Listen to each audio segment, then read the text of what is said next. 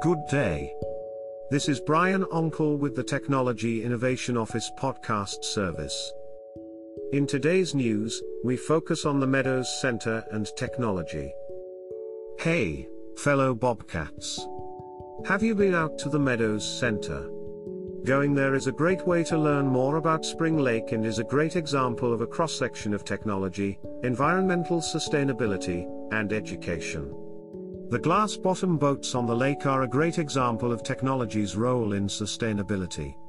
You've heard of electric cars, but did you know that the glass bottom boats on Spring Lake are electric?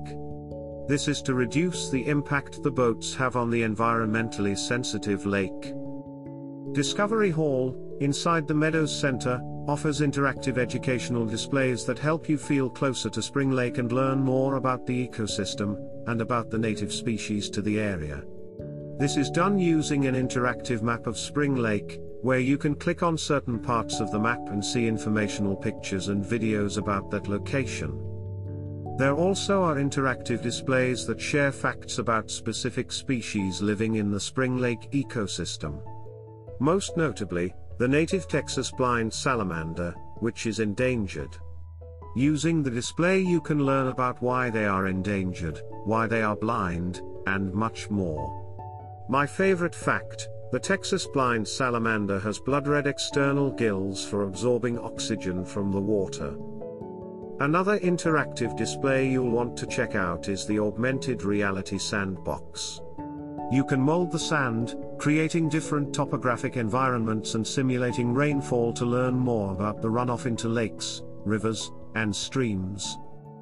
The Meadows Center is a great place to go with friends or family, and I highly recommend taking a glass bottom boat tour, taking a walk on the wetlands boardwalk, and checking out Discovery Hall and the interactive displays and native species. Check out the video below to see the Meadows Center and all the tech mentioned in this post. This report was originally created by Cedric Chavez, who is a student employee in the IT Marketing and Communications Office. For the Technology Innovation Office podcast service, this has been Brian Onkel.